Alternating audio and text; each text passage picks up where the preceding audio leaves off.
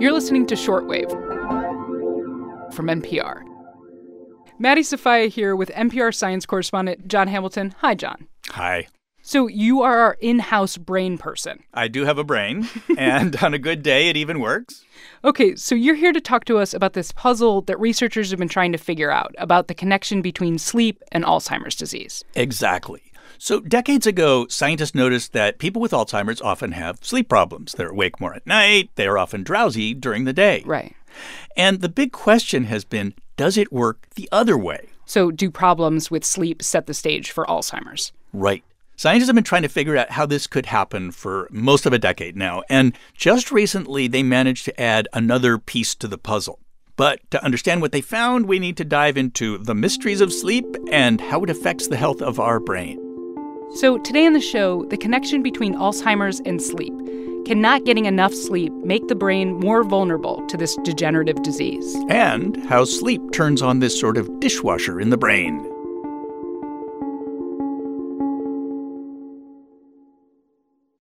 Okay, John, scientists have been looking at this connection between sleep and Alzheimer's for a while, and a lot of these studies started in mice. Right. So several years ago, I stopped by this lab where they're doing research on mouse brains, and I met up with a scientist named Jeffrey Iliff.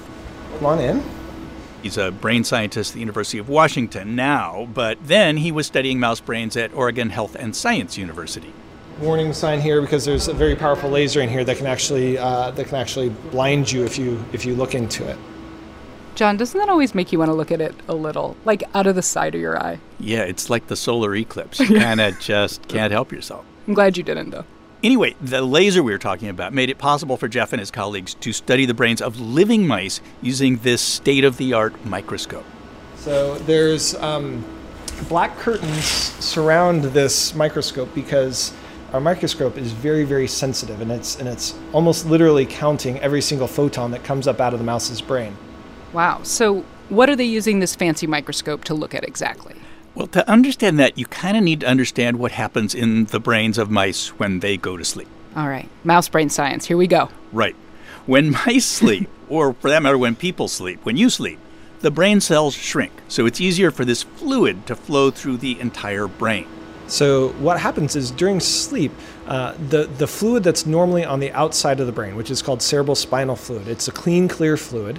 It actually begins to recirculate back into and through the brain along the outsides of blood vessels. So it uses the blood vessels as sort of a scaffold, um, allowing the that CSF to exchange with the fluid between the brain cells.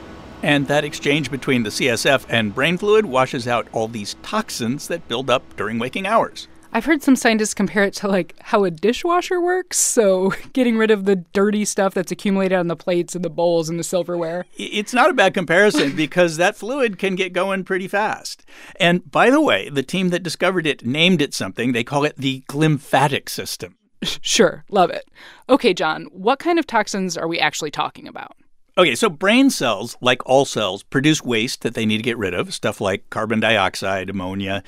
And the cells kind of excrete this stuff, and it would build up in the spaces between cells if there weren't some kind of system that took it away. So, mm-hmm. the scientists who discovered the system actually think these wastes are the reason that we can't think straight because we didn't get enough sleep. That explains my brain since the launch of this podcast, John Hamilton. Oh, and uh, animals and people eventually die without sleep. Good to know. so at this point, you may be a highly functional zombie. Yeah. But wait, wait, there's more. By not sleeping, you also may be raising your risk for Alzheimer's. And the reason for that is that one of the waste products that builds up in the brain is something called beta amyloid. Beta amyloid. Yeah, you've probably heard about the plaques and tangles that are associated with Alzheimer's disease. Well, beta amyloid is the plaque. Okay. It, it forms these sticky clumps in the brains of people who either have Alzheimer's or are likely to develop it. And the idea is that beta amyloid is part of a process that ultimately kills brain cells. So it was kind of alarming back in 2009 when scientists started finding evidence that a lack of sleep might actually be speeding up the development of these beta amyloid plaques. So basically, scientists found evidence of a strong connection between sleep, like a lack of it, can make your brain more vulnerable to Alzheimer's. Right. At least in mice, which really don't get Alzheimer's without some genetic tinkering. So we have to find a way to see the same sort of function but in a way that is gonna is gonna be you know reasonably non-invasive and, and safe for a human. So have scientists figured out how to test for it in humans? Yep. And most recently, scientists have figured out a way to study it in real time. My name is Laura Lewis. I'm an assistant professor of biomedical engineering at Boston University, and Laura and a team of researchers found a way to watch the glymphatic system at work. This was in about a dozen sleeping people. The whole thing was written up in the journal Science. And what they did was have people fall asleep inside an MRI scanner, so in this cramped, like yeah. super noisy tube. Not an easy place to nap. And then while these people were asleep, they, they used all this cutting edge technology to monitor things like brain waves and blood flow. And guess what, Maddie? They saw the same thing that happened in mice that lack of sleep can make people more vulnerable to Alzheimer's? Exactly. And they also use this really clever technique to watch the flow of this liquid that surrounds the brain and the spinal cord. And they found something that they hadn't really known before. What did they find out, John? I'm going to let Laura describe it. And that's when we discovered that during sleep, there are these really large, slow waves occurring maybe once every 20 seconds of CSF washing into the brain. So the fluid isn't just flowing steadily, it's kind of oscillating like a washing machine. Mm. And these researchers were watching this happen in a human brain. And then they saw something else, this other discovery. Before each wave of fluid, we would actually see a wave of electrical activity in the neurons. Oh. This electrical wave always happens first, um, and the CSF wave always seems to follow seconds later. So, were the electrical waves triggering the washing cycle that flushed out these toxins? Well, that is the current hypothesis. Those electrical waves are called slow waves, and they show up when a person enters a state known as deep sleep. So, you know, everybody talks about REM sleep, right? Mm-hmm. Rapid eye movement.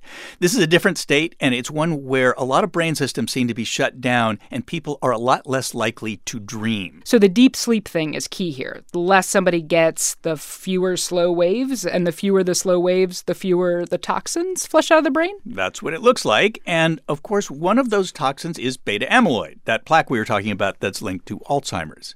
And it looks like there's this kind of vicious cycle. You don't get enough sleep, so more beta amyloid, you know, builds up in mm-hmm. your brain, and when you build up beta amyloid, it disrupts the sleep. Okay, so should an occasionally sleep deprived podcast host or other people be worried about Alzheimer's if they're not getting enough sleep? Well, it's not quite that simple. There are a lot of things, not just sleep, that almost certainly contribute to the likelihood that somebody might get Alzheimer's. You have genetic factors. Sure. There's something called the ApoE4 and 3 and 2, which determine risk. There's also um, conditions like diabetes, blood sugar in the brain is a factor. And then, of course, there's cell metabolism, how functional the cells are in your brain. All those things are factors. So it's not just sleep sleep alone. But we know that getting sleep and getting the right kind of sleep is important for brain health for all sorts of reasons, and this is really just one more. All right, John Hamilton, good sleeping to you, sir. Thanks for coming by. You're welcome.